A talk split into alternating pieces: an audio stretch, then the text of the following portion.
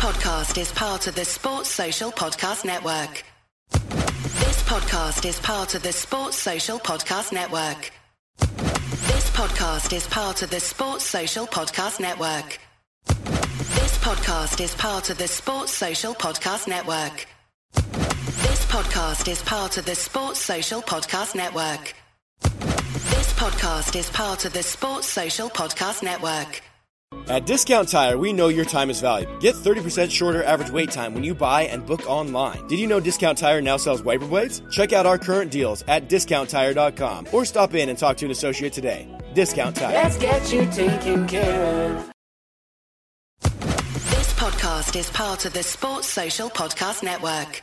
As the number one audio company, iHeartMedia gives you access to all. Every audience, live conversations, trusted influencers, and the insights and data you need to grow. iHeartMedia is your access company. Go to iHeartResults.com for more.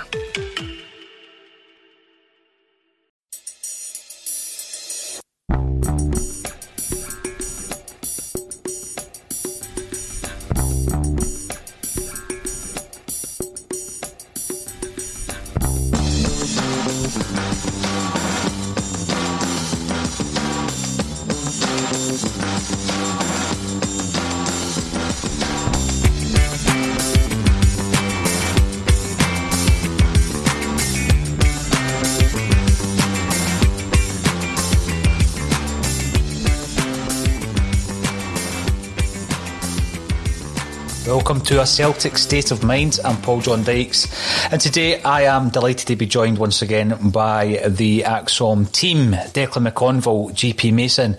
Welcome back. We're another week into the silence uh, and 75 days away from our first uh, Champions League qualifier for next season. JP, uh, also interestingly enough, you also uh, reminded us that was the year that we lost the 10 first time round. So cheers for that. before our time, before any of our time. So you know, I know, and it's not often I can. Uh, it's not often I can say that these days. But yeah, we're still getting a, a, huge amount of silence coming out of Celtic Park.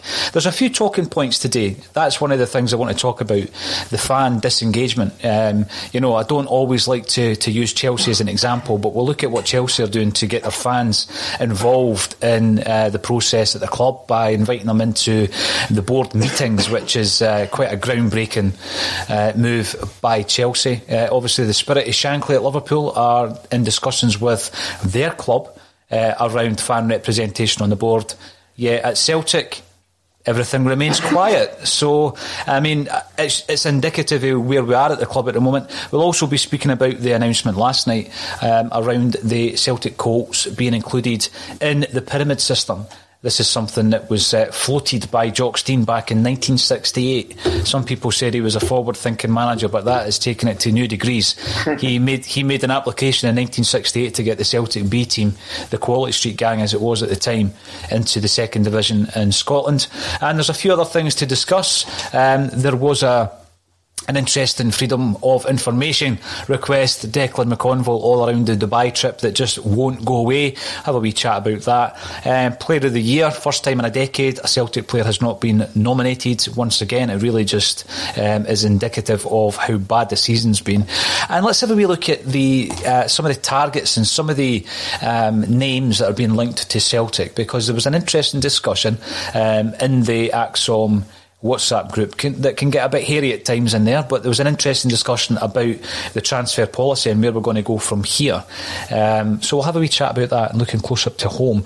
But first and foremost, uh, JP, what's your feeling now? Um, all this time later with absolutely no real movement to speak of in uh, relation to the, the managerial situation and the engagement with supporters it's, it's kind of weird. I've got like a kind of, I think I said this before. I've kind of like one, you know, one thought about it on one hand and one thought about it another in terms of the silence and the the, the supposed so-called disengagement. Mm. And I just just before I came on air, I read a, a, a, certain journalist for a certain paper's article about this whole thing. I'm not going to mention who it is, um, but he was basically implying that you know there must be they must be sitting on something. How could they not be hmm. sitting on something? You know, there's absolutely no way that there would just be this this level and length of silence if there wasn't something if they didn't have a, a, a couple of rabbits out of a hat. And he actually said, you know, a new manager, a new captain. You know, who's to say that you know we wouldn't announce a new cap a new signing as a new captain at the exact same time as a new head coach or manager, which is something I hadn't previously thought about, but um, that's that's a possibility as well. Because I actually think that we need to sign someone to be a new captain. I don't think there's anybody there that that that is standing head and shoulders above above everyone else to be in uh, captain material. It's a discussion that's um, you know, been aired on ACSOM a few times over the last few weeks. So we'll pick up on that just now, JP. The Celtic captaincy. Declan, obviously, we're going to be saying farewell very soon to Scott Brown, who you know, there was the discussion just yesterday or the day before yesterday around the fact that he can't be uh, referred to as a legend, uh, according to Charlie Nicholas. And interesting enough, some of the commenters uh, that day agreed that he's not a legend. That personally you know, it's difficult to define what's a legend, what's a great, uh, what even is a cult icon, Declan. But Scott Brown, I think, in my mind, is a club legend. He's a modern day legend. Maybe in time people will appreciate it more, as often happens with football. But I agree with JP, um, and I think I've said in the past that I don't think Callum McGregor, although he has been touted as a natural successor for the armband, I don't think he's a captain. He's come off probably the worst season that he's had in a Celtic jersey. Um, and I don't think that giving him the added, um, you know, responsibility of being the captain uh, when the pressure next season is going to be massive with the rebuild and winning back the league title, new manager, new regime, new structure. I don't think that would be a good idea. I don't think he's a natural captain, Declan. And I've, I've pitched the case for Chris Ajer, but I doubt very much that Chris Ajer will be at the club. Um, and I know a lot of Celtic supporters have huge concerns about his ability as a centre half. Um, you know, the, the nuts and bolts of defending, for example, Declan, which we've not done well enough this season. Um, obviously, he's partly uh, to blame for that. So, what's your thoughts on a captain? Have we ever signed somebody and instilled him as a captain straight away? I don't think so. No, I don't think so. Um, you know, and Scott Brown, to me, is a Celtic legend. You know, I think for anybody that's round about my age, he's, he's always been in the team, so it is going to be very strange to watch Celtic without Scott Brown. Um, probably before last week, I would have said Callum McGregor was was the man to be Celtic captain, but you know he's naivety in the big game last week. I, I think we were all let down. Yes, Walsh, looking back on the actual ruling, um, shouldn't have did it because I, I never knew that the ruling is if you do play advantage that you know then allowed to go back and book the player. Mm-hmm. But I don't think Callum McGregor's probably going to be the guy that would dig out a hole and rally the troops if you're down. Um, and I think he, the way his game is, you know, people would kind of describe him as a very tippy tappy type of player. He likes to get the ball on the ground and move it about. He's he's not one that will put his foot in and whatnot. Um, so it probably is at the point now where we are looking to to maybe sign a replacement captain. Um, but you know, Callum McGregor, I, I, would like him to be part of the squad, but I, I don't. I, I, now don't think he's going to be the right guy to be the captain. Um, he's going to be important for the rebuild, but I just don't think he's maybe got the, the right attributes to be Celtic captain. I'm going to come to you on this one, JP, because it's something I've felt for, for some time around the, the captaincy that was given to Paul McStay. Now, before anybody gets uh, ravenous about the fact that I'm using Paul McStay as an example, I'm not comparing him to Callum McGregor, and I'm not going to compare him to David Turnbull either. But I think that um, obviously the, the time the timing of that was that we were going through a huge upheaval at Celtic at the time that he was given the captaincy. We'd lost some massive, massively influential players in Tommy Burns and Roy Aitken, who were born captains of Celtic, if you ask me. And then, you know, we had a lot of new players coming in, a few youngsters coming in, new management team, and Paul McStay was given the, the captaincy. And I remember reading actually in one of Billy McNeill's autobiographies that um, there was a a sense of regret looking back that it may have been too much on the shoulders of Paul McStay, who should have just been left to develop and perform as the player we knew he was. Um, so on the one hand, you've got the very, very poor Celtic team he was playing in in the kind of like you know uh, early nineties, and the extra burden of the captaincy. And obviously, I, I, don't think we've seen the best of him because of these uh, these reasons. The very peak of his powers for me was a centenary season, JP. So I think there is always, uh, for me, a sense of uh, you know caution when giving a captaincy to a player. There are some players who can take it at will, at ease, and run with it. And I just think, you know what? If we want to see the best of McGregor next season, if we want to see him getting back to his best, giving him the captaincy would be a bad, bad idea. Um, what's your thoughts on my my words on Paul McStay and the captaincy? Do you think that that affected his play? Back in the early nineties, as well as everything else that was going on. I was going to say, as well as everything else, God. I mean, the the, the fact that we uh, were operating a biscuit tin mentality when it came to signings to, to help to help him out as a captain and, and all that. I think I think with McGregor, McGregor is definitely about standards, and I think McGregor has, has, has probably learned a lot from, from Brendan Rodgers in his time, mm. and, and you never hear any patter about McGregor. He's not on social media. You never hear about him, you know, being up to anything out, out and about uh, Glasgow or anything like that. And I like that about him.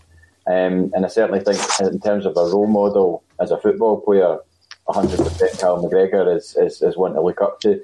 But I think he, I don't know if he's got that, that kind of angry bite side of it that, that Scott Brown has had in his time as captain. And I think it's all about a balance when you when you're appointing a captain, and that's why I say I don't think there's anybody that stands out because I don't think Ajer will be there after the summer from everything that, that, that the people have said and, and, and, certainly noises that have been made before today. Uh, so, you know, it's, it's, I, I, would, you know, it's, it's opened my, that article has opened my mind to thinking of, you know, what would happen if that did happen, if someone just mm. came straight in and was, was made captain. I, I don't think you can say it's going to upset the dressing room because the, the, dressing room isn't together anyway. I mean, from what I can see. So. No. No, I mean, with regards to Ajer again, I've been a big um, supporter of Chris Ajer, a big champion of him. Uh, but again, you've just got to look at how poor we've been defensively, and he's part of that, so he's got to take the responsibility for it. But I'm like yourself, JP. I don't expect him to still be at the club, which frightens me because I've already read out the potential defence that we'll have unless we really strengthen in that respect. But Callum McGregor, Declan, we've heard quite a lot of comments coming in saying that he gets a bit of a free ride on a Celtic state of mind. We never criticise him for bad performances. And I guess it's a try to strike a balance between what happens often with James Forrest and the amount of criticism he was getting prior to his injury, um, but actually looking at uh, the reasons behind it as well. And I think that McGregor, for me, has been carrying a couple of players um, during every game, and he's probably played too much football.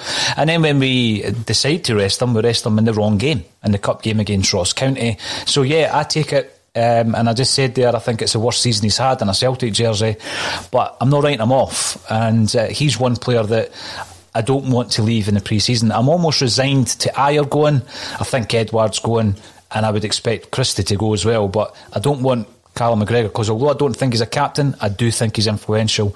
Like what JP says, he's he's kind of like a role model. I know there was a, a small blip in his his kind of copybook. Uh, there was an incident in Glasgow, but that was a few years ago, and he's certainly not a boy about town who gets himself into scrapes and all that. So I want to see him stay, and it's important to keep players like McGregor because there needs to be some kind of succession. It can't just be a new team that we put out next season yeah, there needs to be a, a, continuity in there. And I think Callum McGregor, you know, I, I, think we've came to expect so much from him in terms of performance. He'd always be a kind of solid seven or eight out of ten in, in majority of games. I thought last season he was very good. He scored that really good goal at Fir Park and whatnot. Um, but this season he's been below par. Um, he should have did have a bit of bottle about him if you remember the Lille game at Celtic Park. Mm. Probably our best performance of the season. He mm-hmm. makes a mistake and he goes up the park and he scores the penalty. So um, it showed a bit of character and a bit of bottle, which he's definitely getting his game. And I think under the right manager, in terms of what he's probably what you touched on earlier, JP, in terms of you know Rodgers' attention to detail with players um, is something I think Callum McGregor probably likes, and I think under a new management system would probably thrive. So I think it's important that we keep Callum in the team. It's a good bit of continuity in the team. He's an experienced head he gets what Celtic's all about. But um, in terms of captaincy, I'm unsure. Now, the, the main headline, um, if there is such a thing on a Celtic state of mind, is all around um, fan engagement, uh, JP. Why Dominic McKay should allow supporter presence at the board meetings. Now, I'm going to bring up a few different views on this one. So, first of all, Liam Reid, who's watching on YouTube, thanks for joining us, Liam. If anyone else is out there watching on YouTube, make sure you subscribe to the channel because uh, big plans for ACSOM and all the other channels that the contributors are creating. Young Declan there is uh, the presenter of The State of Politics, which um, is getting some very, very good views. You went live the other day, Declan. It was uh, a good watch. Liam says, I'm really disappointed in Dominic McKay. We were told that he is great at engaging with fans. Since he has come in, I have seen nothing to suggest that's the case.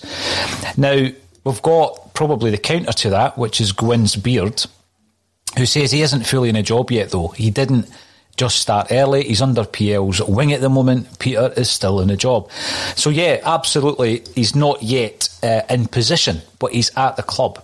And I remember in the week that Dominic arrived, early, uh, we asked the question, when's he going to address the Celtic fans? And some of the comments we got was, let him get in the door. What, what's the point in coming in? He's got nothing to say. Well, it would have just basically been a holding address, wouldn't it? It would basically say that um, I'm here. We know it's been a really, really poor season, and this is what we hope to do to uh, re-engage with you and improve matters. Uh, would you expect JP? You know, we're now two and a half weeks down the line. Would you have expected anything from Dominic McKay, or are you of the view that you know what he's not in position yet? Um, Kevin Graham reckons he's trying to find out where the biscuit stash is and all this kind of stuff. Um, but there is that induction period, isn't it? The, the the handover from Peter Lawwell, you know, eighteen years worth of handover onto Dominic McKay. So where are you on this? I just immediately heard Kev's uh, on almost an imitable accent there, saying those exact words. Um, where am I on the Dominic? I think I, no, I don't. I don't. I haven't expected him to come out and say anything because.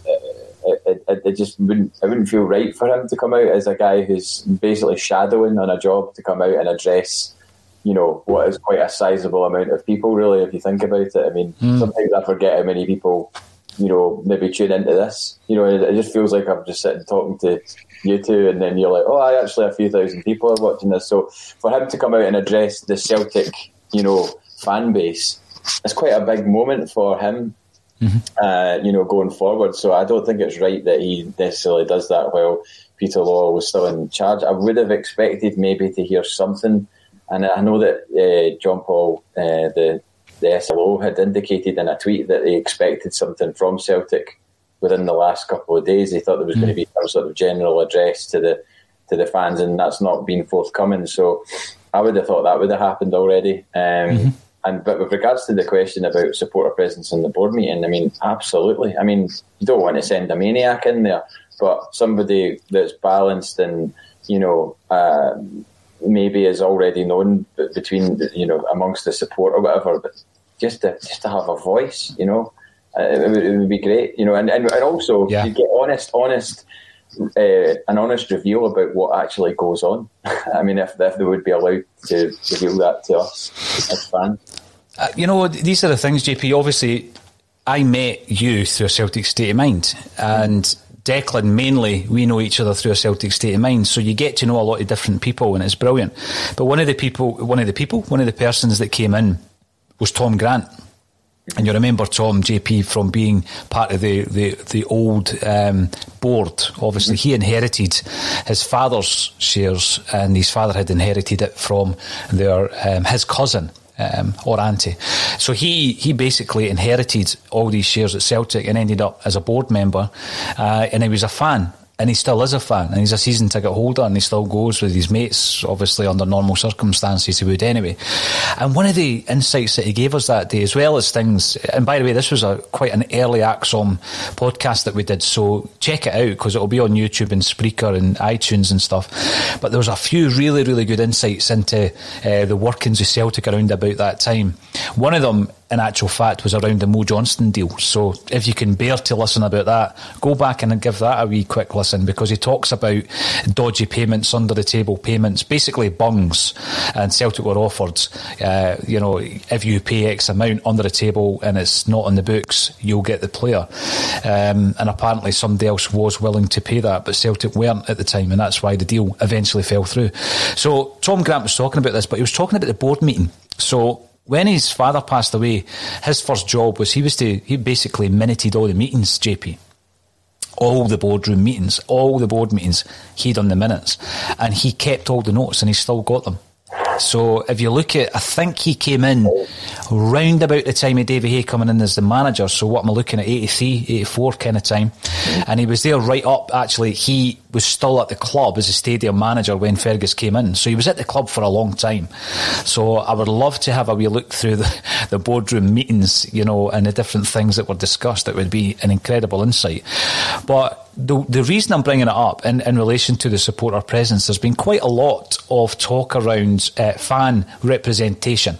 And um, obviously, there's the Celtic shared, um, you know, innovation that uh, we've spoken about, and we've chaired a couple of the the Q and A's on a Celtic state of mind, and it's an interesting uh, way to, to actually attack it or or tackle the issue.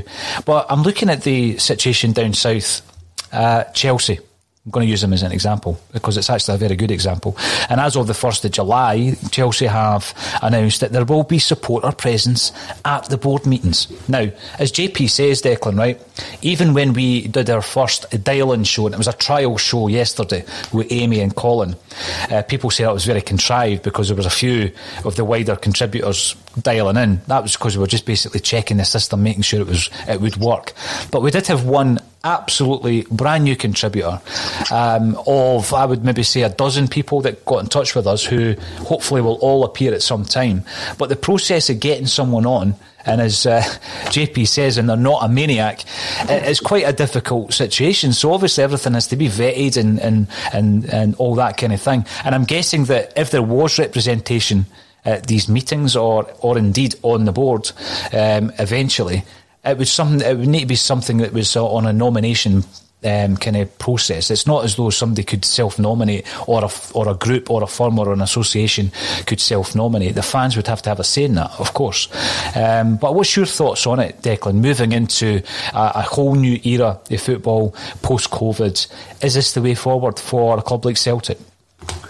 I think one of the things I want to touch on first, Paul, is Bayern Munich's club president, what he said yesterday about season tickets. Now, this is a kind of wee drift away, but I thought it was really interesting to hear what he said. He said, this is verbatim, we could charge more than £104.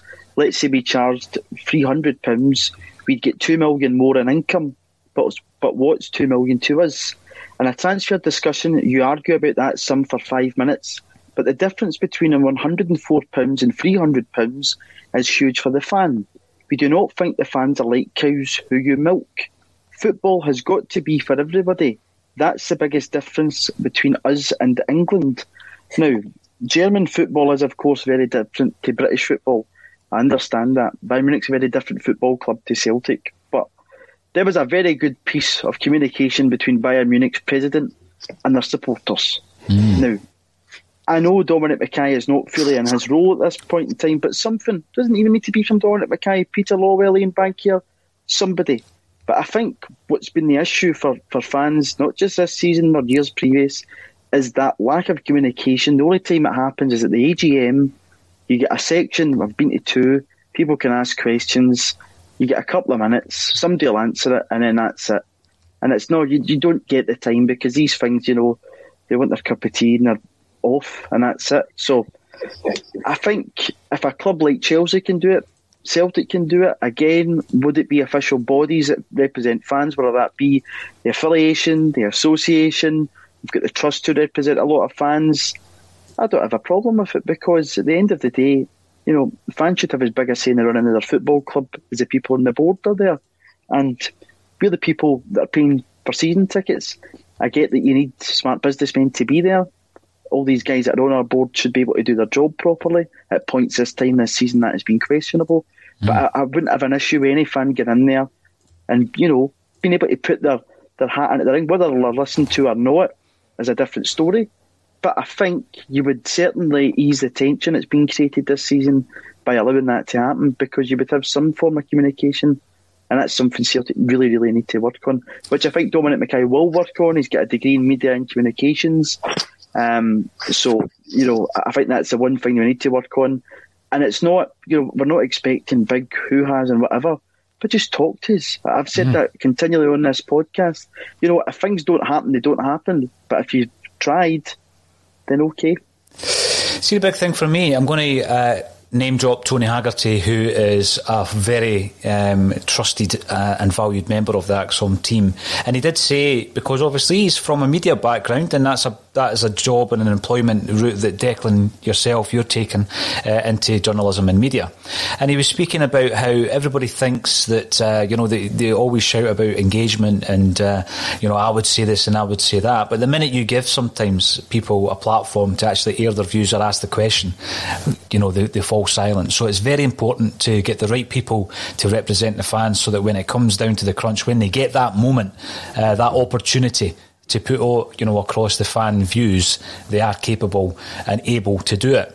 So on that note, actually, and you've got to be as fair and balanced as possible. We've heard that Declan, Declan, uh, that Dominic McKay um, has been contacting Celtic supporters. We heard it, you know, live on ACSOM two or three Mondays ago that he phoned uh, a specific Celtic fan at home and was on the phone for 10 minutes having a chat with him. So there's engagement ongoing. It might just be that um, a lot of the people who are uh, being engaged with aren't shouting from the rooftops. Um, in relation to ourselves as a podcast, as a broadcast, a Celtic State of Mind have been trying for a long time to engage with the club in various different ways. Declan, I, I, probably explained them to yourself over the yeah. over the piece. Uh, press access was something that we have tried to get. We've also tried to speak to certain members of the club, um, certain directors uh, of the club, and you know, so that we could put it out to the wider fan base. Because although, JP, what you're saying there is correct about going out to thousands, the reason I sometimes mention that is that obviously, in relation to progressing ACSOM and getting in you know proper sponsors to uh, the channel to allow us to develop it and grow it uh, and get more people on board. I need to look at all the figures. I need to look at these things. So, although we'll never um, you know chase a clickbait headline to get an audience in. It is important that people are tuning in, and I think that shows itself a kind of small microcosm of the Celtic support. You know, it, it's a community in itself. But one thing the club have done, because you've got to be balanced, is they have started allowing us to attend certain press conferences um, that they put forward. Now, although we have, through a state of mind, access to clubs including Hibs and Livingston, so we have the same kind of access as like Sky Sports, STV, BBC, etc. Um, when it comes to Celtic, we are often given the kind of individual events that they set up just for fan or alternative media, and that's great because it's better than you know the nothing that we were getting before. But next week, here's here's the thing: next week we have been invited into a press conference with Scott Brown right? The departing captain, Scott Brown. And Natasha will be re- representing a Celtic state of mind at that press conference. But it goes back to the point I made before. We're going on about fan representation. What would you say and what would you ask? Have a wee think about that. So if I was to say to you, Deck, right, you're sitting in for ACSOM next week, you're speaking to Scott Brown, what would you ask him? Um, I'd probably ask him, you know, leaving Celtic now, does he feel that there's a regret in leaving at this point in time with what's happened? Would he have liked to have left on a high, inevitably? Um, does he ever see a future for himself back at the club?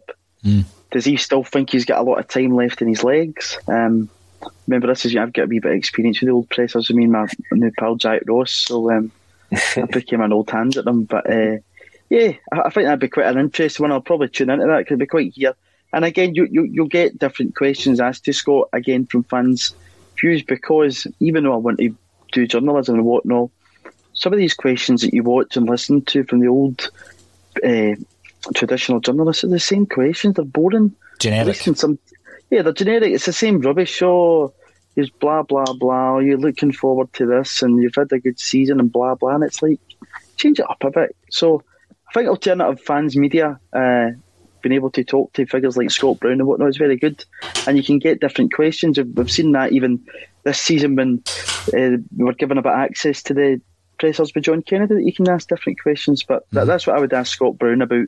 You know, probably the element of regret this season and. Um, if he saw maybe himself coming back to the club in a future role. Interesting. What about yourself, JP? Any burning questions you would ask Broony? Uh, why did you kick out a Neymar in the Champions League game? no, no, no. I still, I, I, as much as I love him, oh man, I still wish he had that because I think we would have beaten him again that night. I really do. Really that was frustrating. That was frustrating. Yep. Um, but no, I'd, I'd, I'd, probably ask him. Um, if he really, I'd probably ask him what his highlight in the Champions League game would be because obviously he's played in loads, not many recently, unfortunately, but uh, he's played in loads of them. I'd ask him what, what his highlight is in that in terms of the caliber of players that he was going up against. Because I mean, if you look at his roll call, of the fields he's gone up against over the last thirteen years, I mean, he's definitely gone up against some of the best players that have ever graced a football pitch. Yeah, um, Xavi, Iniesta. I mean, I mean that's off the top of my head. Though. I mean, I'm sure there's way, way more. I, I bet you it's amazing. So I'd ask him that, and I'd also ask him if uh, uh, his thoughts on the Dubai trip. And I know he wouldn't give me an honest answer, but I'd be like, "Did you did you want to go? Did you right. when, when you were told you want to go to Dubai?" It's the Marketers Report. This week, Patrizia Spagnoletto, Global Chief Marketing Officer, Direct to Consumer for Warner Brothers Discovery, weighs in on the difficult task of building and retaining consumer trust. Trust is a really hard thing to build and a really easy thing to destroy. And we have to be very respectful about that. Our partnership with iHeart has really helped us build that trust and that relationship with the on air talent the best thing for us to do is to build a relationship with our consumers. And if those consumers have a relationship with the DJs that are on air, then we want to build on that. House of the Dragon, which was one of our most successful, if not the most successful campaign we've ever done for a show, audio was a core part of that. As the number one audio company, iHeartMedia gives you access to all. Every audience, live conversations, trusted influencers, and the insights and data you need to grow. Not just a media company, iHeartMedia is your access company. Go to iHeartResults.com for more. As the number one audio company, iHeartMedia gives you access to all. Every audience, live conversations, trusted influencers, and the insights and data you need to grow. iHeartMedia is your access company. Go to iHeartResults.com for more. Did you want, as a captain, did you think yeah. it was a good idea? That see that again. That would be a very very interesting one because if it was shaped in such a way, um, you know, it, it's a difficult question for him, isn't it? Because he oh, still represent. You know. Yeah, yeah, I understand. It's not. You know, if I was if I was given the opportunity, I don't think I'd ask that question because, I, well, I probably wouldn't be allowed to ask that question and you know he wouldn't be able to give me an honest answer. He'd probably be like, "Next." this is a good one. This is. A, I'm glad you brought it up, JP, because it actually gives you the difference between, as Declan was talking there, the mainstream side of things against um, alternative media. So, for example, if you were working for one of the mainstream channels or uh, newspapers, you'd probably be told to ask that that question. You'd, you'd be told, go in and ask that question. And if you don't, then you're going to be questioned. So that, that is agenda driven, isn't it? And that, that has always been the issue. So you'd be going in there with this agenda that some other guy, um, some other guy above you or girl is, is telling you to go in and ask that question. When it comes to us as an alternative Celtic channel, Natasha goes in there and asks her, asks her question in any way, shape or form she decides. You know, so I think it's agenda against the non-agenda kind of driven um, view on it.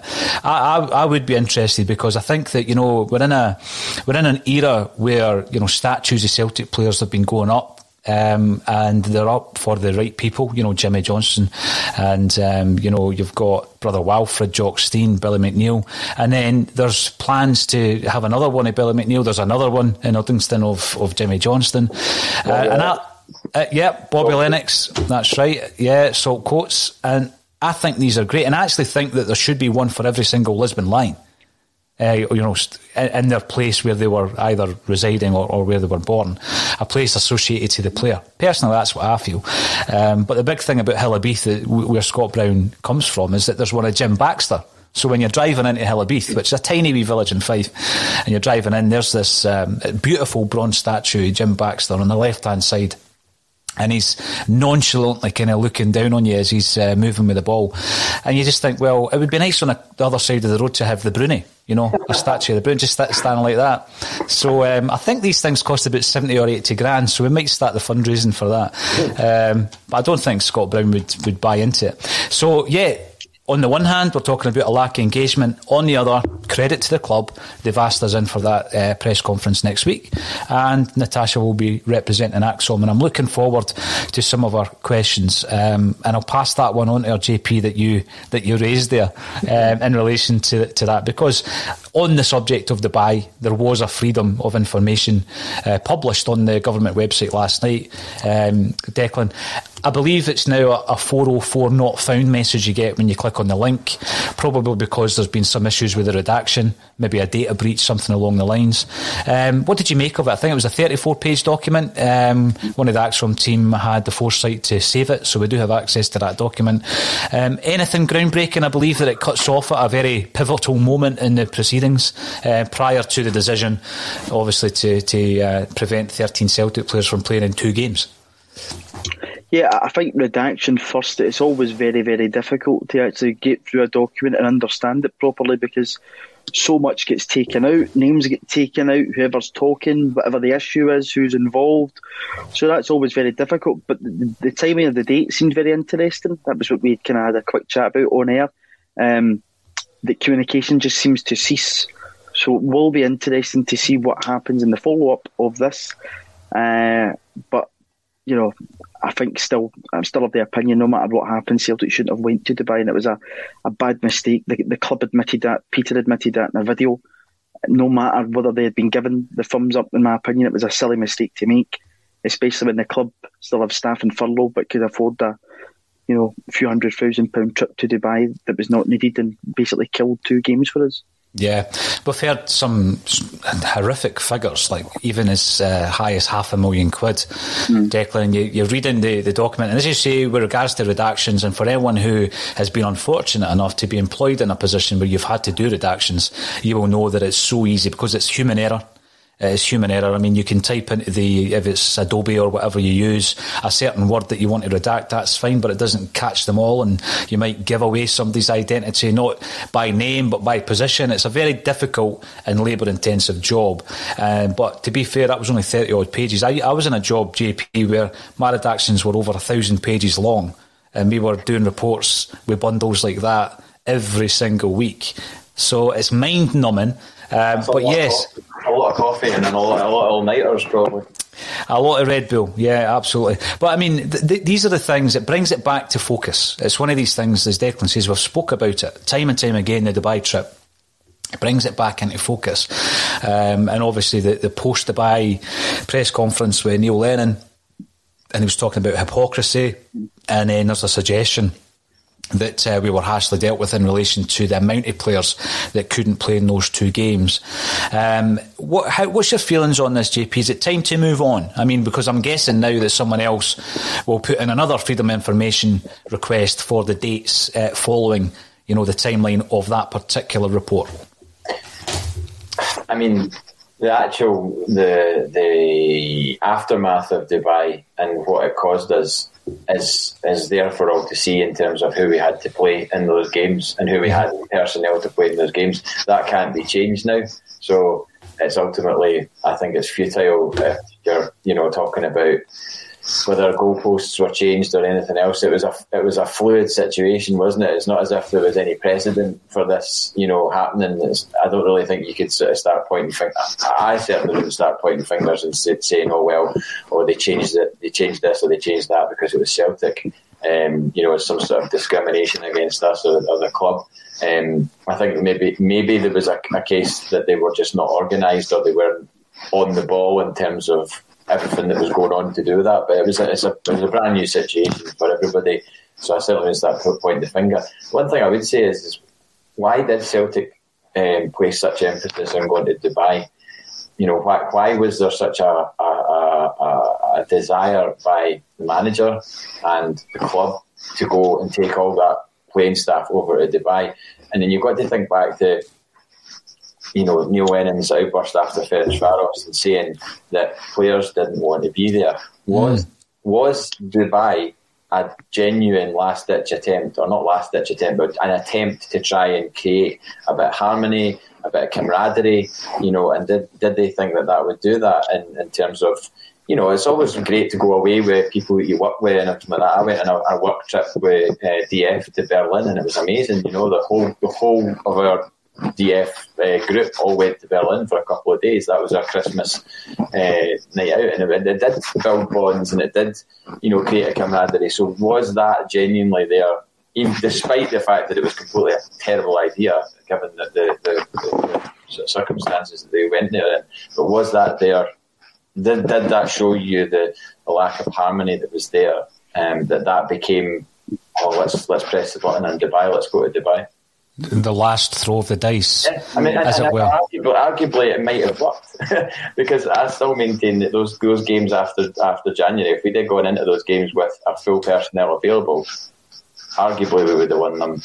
I mean, it's all ifs and buts and maybes, and I'm not trying to make excuses, but you know, you know what I'm saying. I think we could have taken care of those games.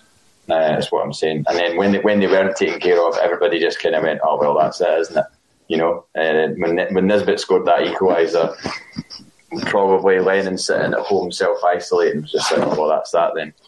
You know? Talking to Okoflex in his AirPods, apparently, Declan. Um, now, when when we're looking at, there's a couple of other points to cover here. We've named a couple of players there. Um, Celtic's signing policy Declan, is something that has been obviously uh, discussed uh, because we're moving into a new regime, a restructure, a rebuild, all of these things. And Colin Watt yesterday was talking about how um, influential a new man could be coming in and working with what he's got you know, as well as supplementing that, complementing it with new signings, but but really getting the best out of what he's got. And I think Colin was onto something because we've seen it in the past. The example that Colin used was Martin O'Neill coming in and perhaps getting the best out of some players, such as Stan Petrov, for example. I mean, he he absolutely bloomed under Martin O'Neill some of the other examples that get thrown about, Bobby Petta. I see, I'm not so sure on that because I, I, know that he had a few good games, but it's not as though we had two and a half cracking seasons out of Bobby. I, I don't think so anyway. I just think that the games were so pivotal, um, JP, pivotal Ajax. moments. Ajax in the 6 2 game. But I, I, don't think we've seen that over a period of time uh, from Bobby Petta, and I'm not having a dig at Bobby. But um, I think the big one for me was someone like Stan Petrov, you know, because he had uh, come in at a, a bad time uh, for anyone really under John Barnes and, and Kenny Dalglish. So Colin was talking about getting the best out of three or four guys who've maybe underperformed this season. As the number one audio company, iHeartMedia gives you access to all. Every audience, live conversations, trusted influencers, and the insights and data you need to grow. iHeartMedia is your access company. Go to iHeartResults.com for more. Also getting the best out of three or four of the younger players who are maybe on the cusp of something, just on the edges, the fringes of the squad, and then maybe getting something out of some of the lone guys that are out there playing and playing well elsewhere. And I think he is onto something because, you know, we had done a previous podcast where, you know, at the top ends we were getting rid of 18 players, which is just astronomical amounts of personnel to be getting rid of. And any uh, organisation, never mind a football team. Um, but we started talking about that, and I think he's got a good point on it. And the example I would use, I guess, and I'm not thinking for a moment that we can go out and get a manager of this calibre. What, what I'm talking about is the impact that he's made. And I know JP will also have a, a view on this. Um, so, Thomas Tuchel, for example, he comes in, he replaces a club legend uh, at Chelsea in January. And at that point, you know, the club are underperforming. Uh, Lampard is sacked uh, unceremoniously. They're sitting eighth in the league. They're now fourth. They're in an FA Cup final. They're in a European Cup final against a team that JP is not too fond of. But it's a great example. It's a great example of a club just acting when the time is right and making that change. And then the manager, and as I say, I'm not saying we're going to get anyone of that same calibre, but the manager making that impact, Declan, you know, getting a song out of so many players that weren't doing it for Lampard before. And, you know, it's with a bit of regret that I'm looking at that because I'm a bit like JP. I still think that at that moment we could have turned it around Um, but we didn't make the change. Yeah, I mean, I, I, never thought I would ever be in a podcast praising Roman Abramovich, but you know, they, they, made the right moves this season. Um, and no doubt, when, when Tuchel came in, guys like Zouma, Christensen, um, try to think who else played at the back for Chelsea. Certainly Zouma and Christensen as defenders. Big Thiago Silva's in there, the old uh, PSG man. He certainly made them a lot more a, a defensive unit. Even some of the goalkeepers' saves last night were excellent. They were under the cosh for a bit of the game, but they, they, they silenced Benzema very well and played very well. Now, Rudiger, I've just seen that in the comments, um, that early on in the season, Chelsea were struggling, like ourselves, to defend properly. They were having horror shows, and you know they made the change, and it did work. Now, mm. whether it would have worked this season, again, it's all just if buts and maybes. But you can at least try it, and you can at least try and inject something new. That change shouldn't have been John Kennedy at that point because we've seen that that's just been the same continuation of the old guard since John's had the job. Mm-hmm. Is it over 60 days now, Paulie's been there? It is, yes, it's over 60, over 60 days. days. So, you know, I mean, between Brendan coming in in 60 days, he'd beaten Lincoln Red Imps 3 0 at Celtic Park, very different team, but, you know, had a team in harmony and gelling together. Mm. So, if we'd have made the change, even at the very last ditch point of Ross County in the League Cup, you know, I don't know what could have happened then, but we didn't. And where we are just now is our own doing. It is. The architects of our own demise. I don't know what the Latin is for that, JP, but uh, you're going to come in and add something there to what oh, Dick yeah, was saying. It, it, does lead me on to a bit of research that I've done because um, on Sunday, after Sunday's um, uh, game against Rangers, I, I, mentioned something about COVID and I only managed to shoot on a little bit in of what I actually uh, was trying to say in the comments, somebody said, "JP, stop it! You're embarrassing yourself." And I, and I, and I, and I, read that, and I was like, "Okay, I'm going to I'm going to take that point and uh, try and elaborate." So, if you look back at the January to March last season, well, last year, pre-COVID, mm-hmm. January to March, we scored, we won nine games, and we, we drew one. We scored 34 goals in 10 games. Eddie scored nine, Griffiths scored seven, McGregor scored six, Jullien three, two apiece for Ajer and, and Ntcham, and then the goals were spread uh, one apiece after that. Man of the matches, the actual game man of the matches, not Celtic man of the matches. Eddie got three, McGregor got three, Griffiths got one, Forrest got one. Of the players who played who have left, Forster played all the games, obviously, so he's gone. And Ntcham played seven of those ten games and mm. only didn't play the last three, probably because of injury. Hayes played two, Bauer played one, Frimpong one, and Jozo played. Jozo played most of them because we were playing three at the back. Yeah. So all those players were playing for something. What were they playing for? I would argue they were playing for a move, and I include McGregor in that, and I include Edouard in that, and I include um, uh, uh, Ajer in that as well. And those guys were flying. We scored 34 goals in 10 games. Everybody knows what the next game was that didn't happen, right? The season was curtailed. Mm-hmm. So I would argue that without COVID, those players, this big, massive rebuild that has to happen this summer, I don't think would be as big because I think some of those players would have moved last summer. We wouldn't have liked it. It wouldn't have gone down well ahead of this monumental season. But I think some of those players would have gone, and I think we would have had to go out and sign players to replace them. We'd have surely had to spend serious money to get them. And I just think you would have been left with a squad starting this season that had a far bigger appetite for success because there might have been players there that hadn't won anything. These players have all won everything for the last four years. And uh, you've got a different mentality going into Champions League qualifiers, and you don't have Neil Lennon coming out at the end. Foolishly, in my eyes, I'm not defending him he shouldn't have come out and revealed what he did about the players not wanting to be there and how they come to him and said they didn't want to be there. So you're you're you're, you're utilising a squad with that, and that's before you talk about Bolingoli. That's before you talk about Dubai and the self isolation. That's before you talk about the international games where uh, Christie has to self isolate. Eddie gets COVID all of that. And that's even before you get to the fans, because everyone automatically thinks, oh, you're just saying, oh, because Celtic didn't have fans. That's way down my list of priorities when I'm talking about the impact of COVID on Celtic. Mm. Celtic were fragile going into COVID. They didn't anticipate it. And I think the, the board probably thought they could have got away with it without COVID, and they might just have. And it's a gamble they should never have made, in my opinion.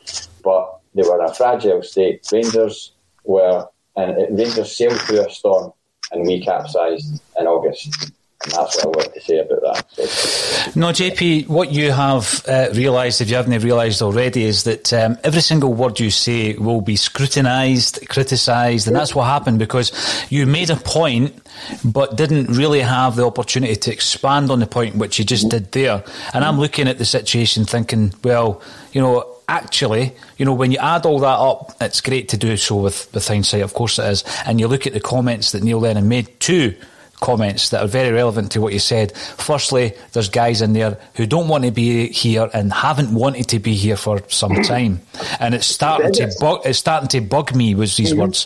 The other thing that he said um, in and, in and around that that situation in relation to the fact that you know the guys didn't want to be there were that, and this was bizarre. Maybe they are sick of winning. Remember that one? You know. Well. Yep. So when, Yep. So when you look at it from that um, kind of angle, Declan, I think it's a good point you raise, JP. It's just so unfortunate that we're sitting here in May mm-hmm. looking back, and it is what ifs. But I think that the club would have approached the transfers in a completely different way had we brought in all the tens of millions for the players described. And, you know, had you sold Ntcham back then, you would have got a good fee. Edouard was playing at his optimum in terms of the fee you would have been able to get. Christie, Ajer and maybe some more. So you're right, you're talking big, big money coming in. The rebuild would have been vast, but it would have been a completely different story.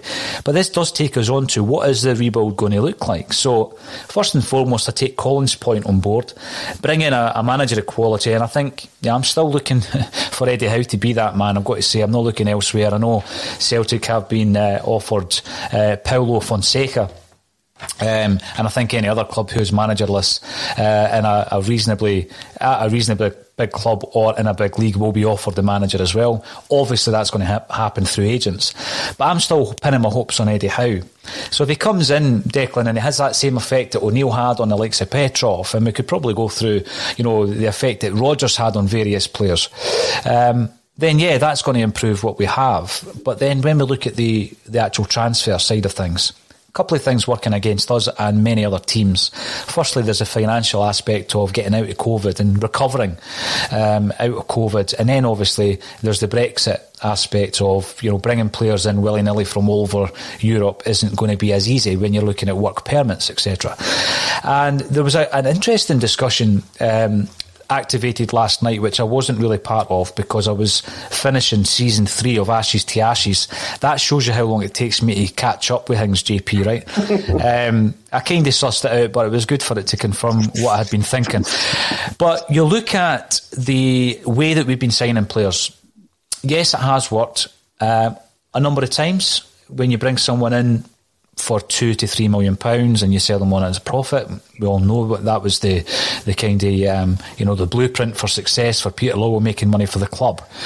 Russell makes a great point that you know why not just qualify for the group stages of the Champions League rather than sell the players and make just as much money, which I do subscribe to.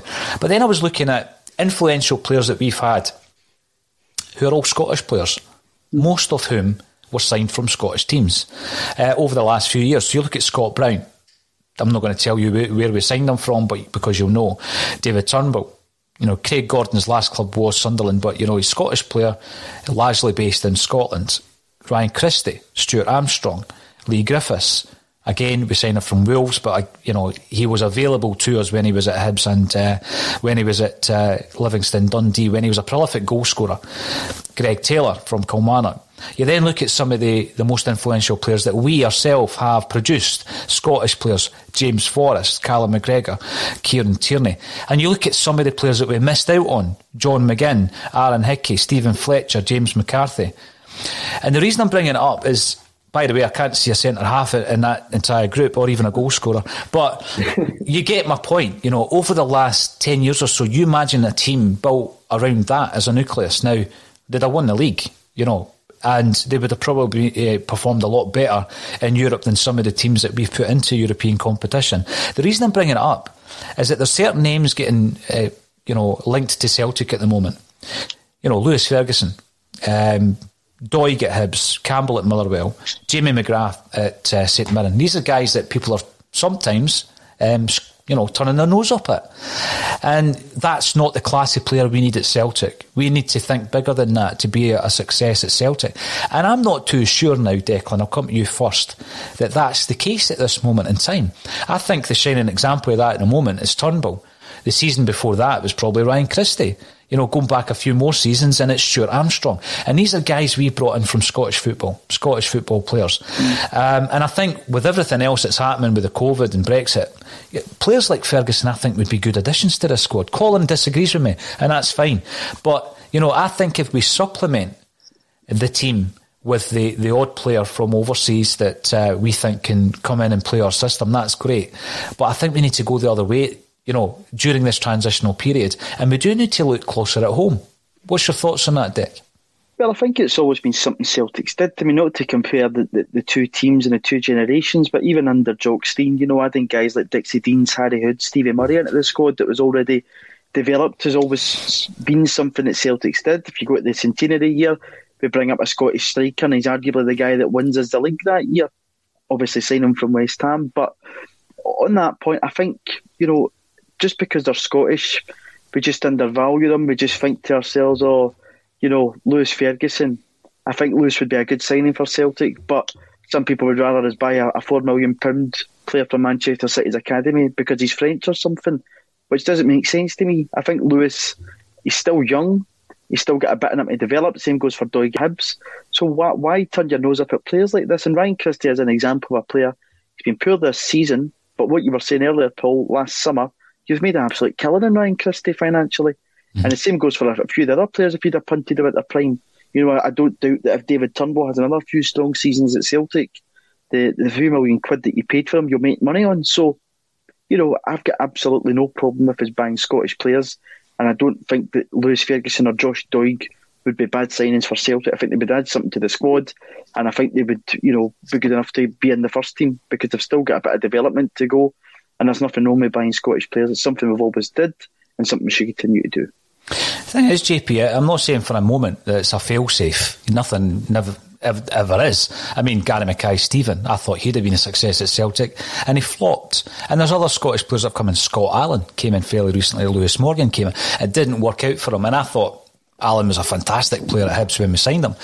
So What's your view on this? I mean, it, it, can be a bit kind of snobby of fans, I guess, and I'm, I'm probably falling into that category. You look at marquee signings, as Declan says, just because he's, you know, he's got a sexy name and a sexy background, and we sign him from the PSG academy, oh, he's a better bet than somebody who's actually in the league that you are participating in and doing well in that league.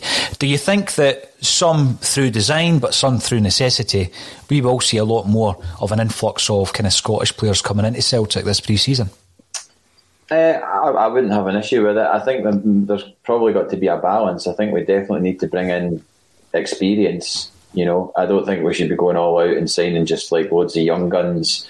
You know, Scottish young guns. I think you know as I mentioned earlier on, if there was to be a ready-made captain brought in, you'd like to think it would be somebody with a bit of gravitas, and you know, if, it was a, you know, a guy that was in his late twenties, early thirties, or whatever, but was, you know, of some renown, uh, you know, be it whatever nationality, um, that would be that would be something I would be hoping for. But with regards to signing players like that, you want players that are as Russell said this before, you want players that are aware that they are playing for a big club and and are not overawed by it, but they embrace it and they go for it. And you know, if you ask them to run through a wall, they'll ask you for another wall to run through after it. That's the type of people that you want, you know. Um, and really, really appreciate it. I mean, I listened to John McGinn talking about winning the Scottish Cup with Hibs, and mm. it's it's so it's so unfortunate that we didn't get that guy because I just like the way he talks, and, and, and that's before you even get to his feet and what he does in a football park. You know what I mean? Just the way he talks. Um, and, and on that note, I did I did like Jack Hendry taking strips off that guy in the dressing room, uh, calling him a face cadet. Oh, that was pretty good. And, I, and by the way, I, I never jumped on the battering Jack Hendry bus. I actually said on a melee at the match 20 Minute Tim's podcast, I was with Melly at a game and we were talking about Jack Hendry after the game and Jack Hendry's pilloried for a run of games which Celtic lost Celtic lost three games in a row, and Jack Hendry played all those games. And I think because he's associated with those losses, subliminally Celtic fans just completely wrote him off. And and then obviously there's the, the, the, video of him running about at halfway line with the ball. I think it was at Partick Thistle where he doesn't really cover himself in glory.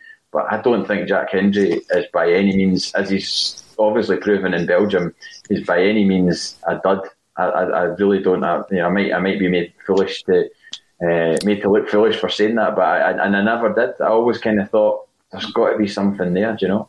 The thing with that one is as well, JP, going back to what Colin was saying, you know, if we are able to to pull a couple of these guys back from loan who have mm. gone out and, and performed, I think Hendry's the the classic example. I don't think Luca Connell's ready to come back. I think another season out on loan would do him wonders. Uh, either at Queen's Park or maybe at a higher level.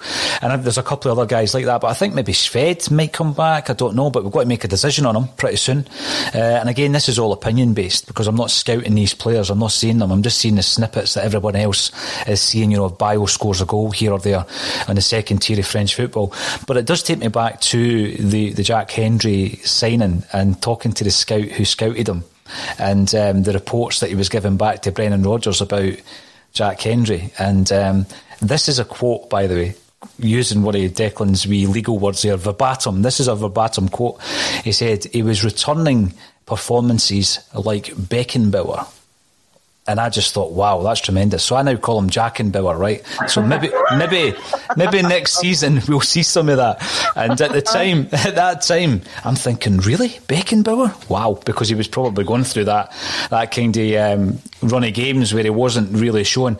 But interestingly enough, again, just coming to my mind here, talking to the scout, uh, and I won't get him into trouble, but he was talking about the change in approach um, of Brendan Rodgers when it came to the you know the week. I think it was a weekly meeting uh, that they had with Brendan Rodgers and Brendan Rodgers. Obviously, there was loads and loads of players who are being scouted, always is being scouted by Celtic, and all the scouts would um, feed back the, the, reports on X, Y, and Z, and, and he was engaging with just about every single player that was getting put on his table, and he was asking questions, he was interested, but there was a distinct change. There was a moment where that all changed, and whatever was being reported back, Rodgers was not interested. He had checked out.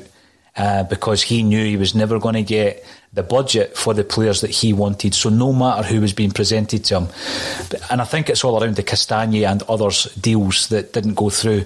Eh, and McGinn, of course, we've mentioned McGinn. He had checked out, and he knew that a lot of the players that were being presented to him were never going to be the standard that he wanted at Celtic. But his attitude and his approach, you know, actually changed. And, and the scout who I was talking to actually commented on how bad a change it was, how noticeable a change it was. He just he wasn't interested in what was being presented to him by that stage. Um, so that's interesting. But by that time, we had bought Jack Hendry, and he definitely was a Brendan Rodgers player. You know how we talk about the players that he didn't sign, Marvin Compper and Marian Shved and, and others.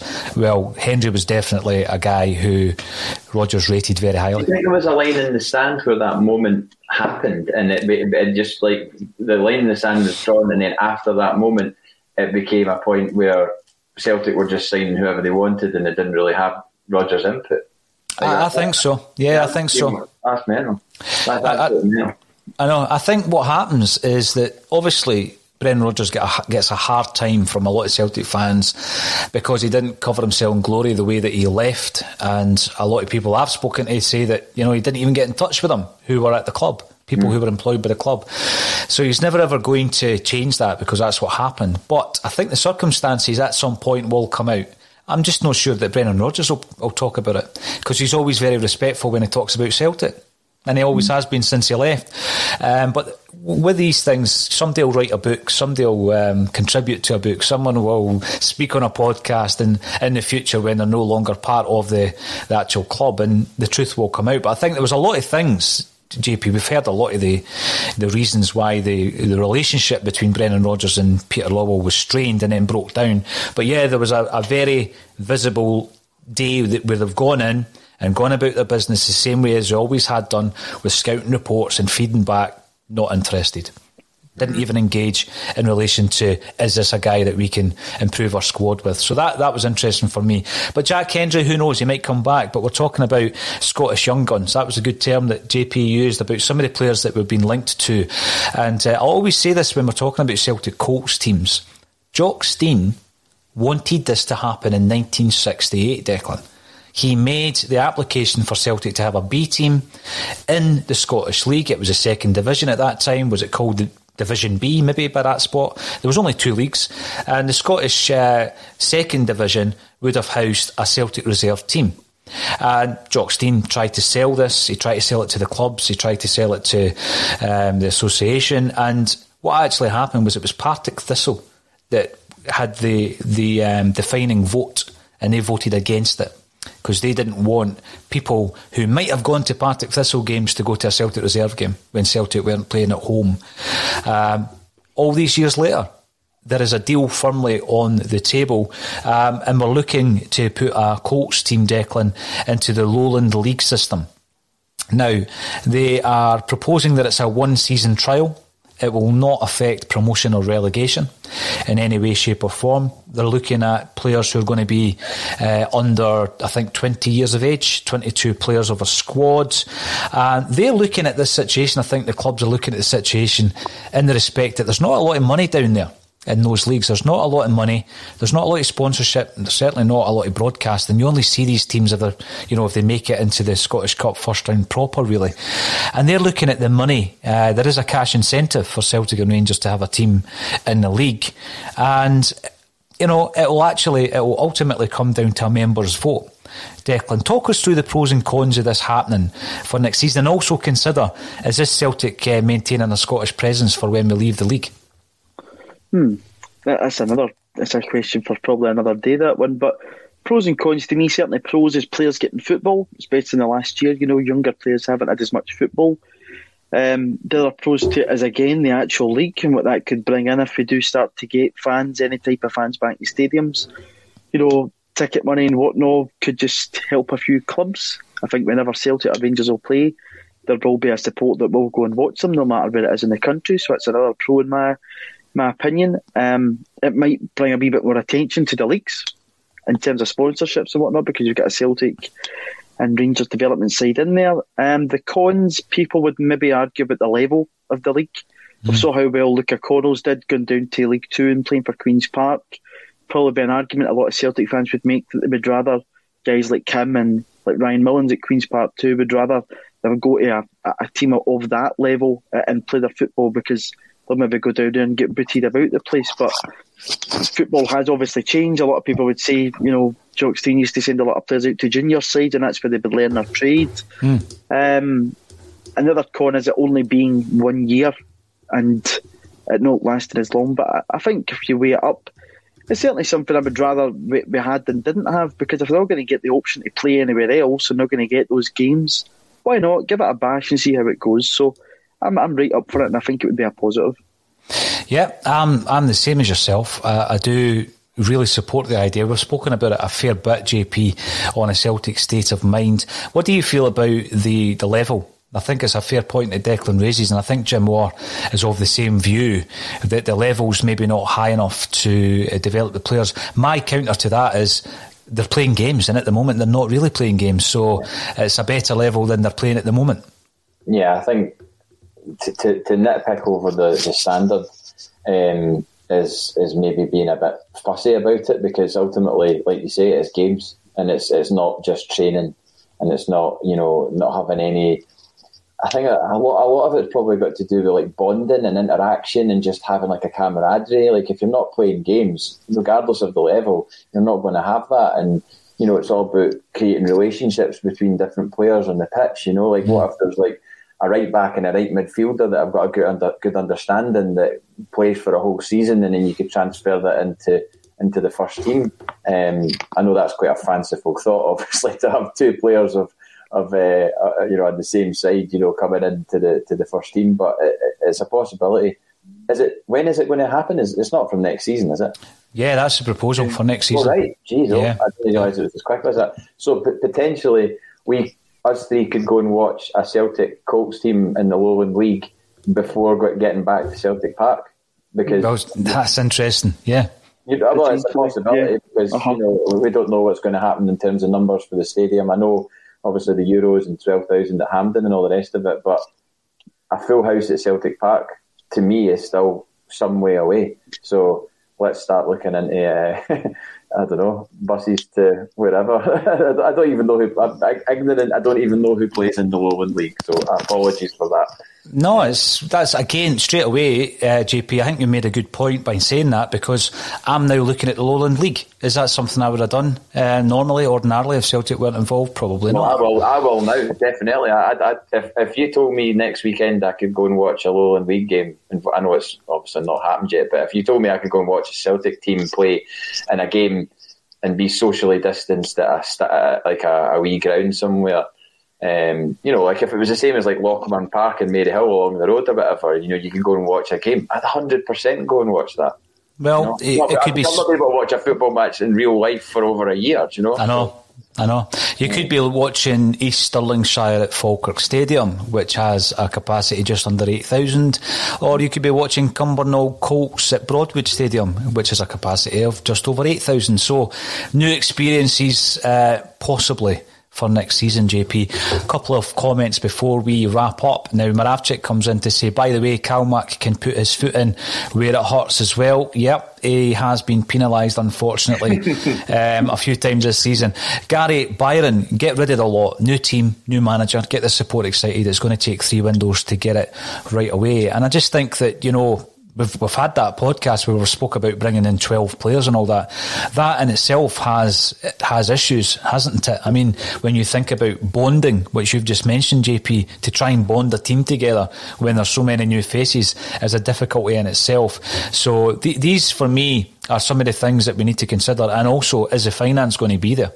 Because if we sell some of these big name players, uh, say big name players, guys with uh, who are assets who have a, a value, um, it's not necessarily going to then be reinvested in the in the playing staff because you know because of the COVID issues that yeah. we've, we've spoken about. Um, so yeah, we have got someone just correcting me there. Yeah, View Park, not Uddingston. Thank you very much, Kevin Goldie. I did visit that last. Um, I, I visited it last year, I think it was. And you know how you get, if you do a video and you post it on Twitter, it automatically tells you mm. your location. And it said the location was Uddingston, even though I'm standing there and I know where I am. And um, yeah, the amount of people that came on Twitter saying, Paul, you've got that wrong. But it was the automatic location finder that was on Twitter. Yeah, yeah. That's it. That's it. Uh, so thanks very much for that. And I would actually advise anybody who is in the area to go up to View Park, and because it's a nice wee garden area where, where the Jimmy Johnstone statue is situated as well. But more statues the better for me. And as I say, we've not started um, raising funds yet for the Broony to go across the road from Jim Baxter. But you know what? We might we might revisit that idea in the future. Um, thanks everybody for getting involved. Twitter, Facebook, and on YouTube. If you haven't already done so, please subscribe to the YouTube channel. Uh, we're going to have some prize giveaways uh, very soon as well if you subscribe, just to get you on the channel and get you involved. If you want to take part in the dial-in, which happens on a Wednesday afternoon, get in touch. The emails have started coming through. It's pauljohndykes at gmail.com. I know that a lot of our um, competitors, fans of our uh, competition, listen into this. So, you know, I don't think it would be a good idea for you to appear on it. But uh, that's my email address for the Celtic fans who want to have a say in the running of the, the club, who want to have a say in the rebuilding of the club. Get involved. It was a great show yesterday as a trial run, and we will get as many of you involved as possible. All that's left for me to say is Declan McConville, JP Mason, thank you again.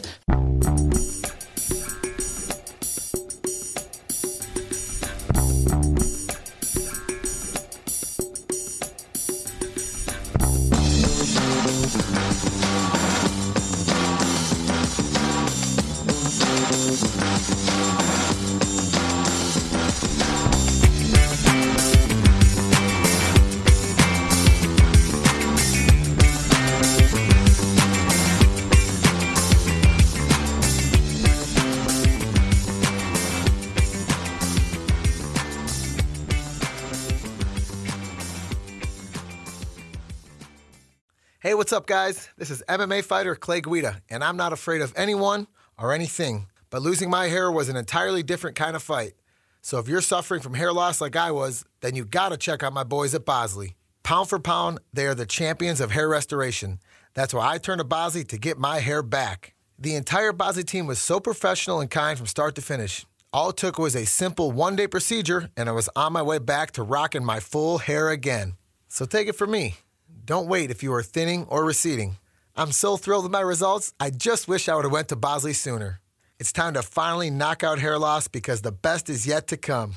Check out Bosley today. When MMA fighter Clay Guida was losing his hair, he trusted Bosley to get it back. Now it's your turn. Get a free information kit, plus get a $250 off gift card when you text SCORE to 203203. That's text SCORE to 203203. Don't wait. Text SCORE to 203203. This week on The Marketer's Report, Patrizio Spagnoletto, Global Chief Marketing Officer, Direct to Consumer for Warner Brothers Discovery, weighs in on building trust.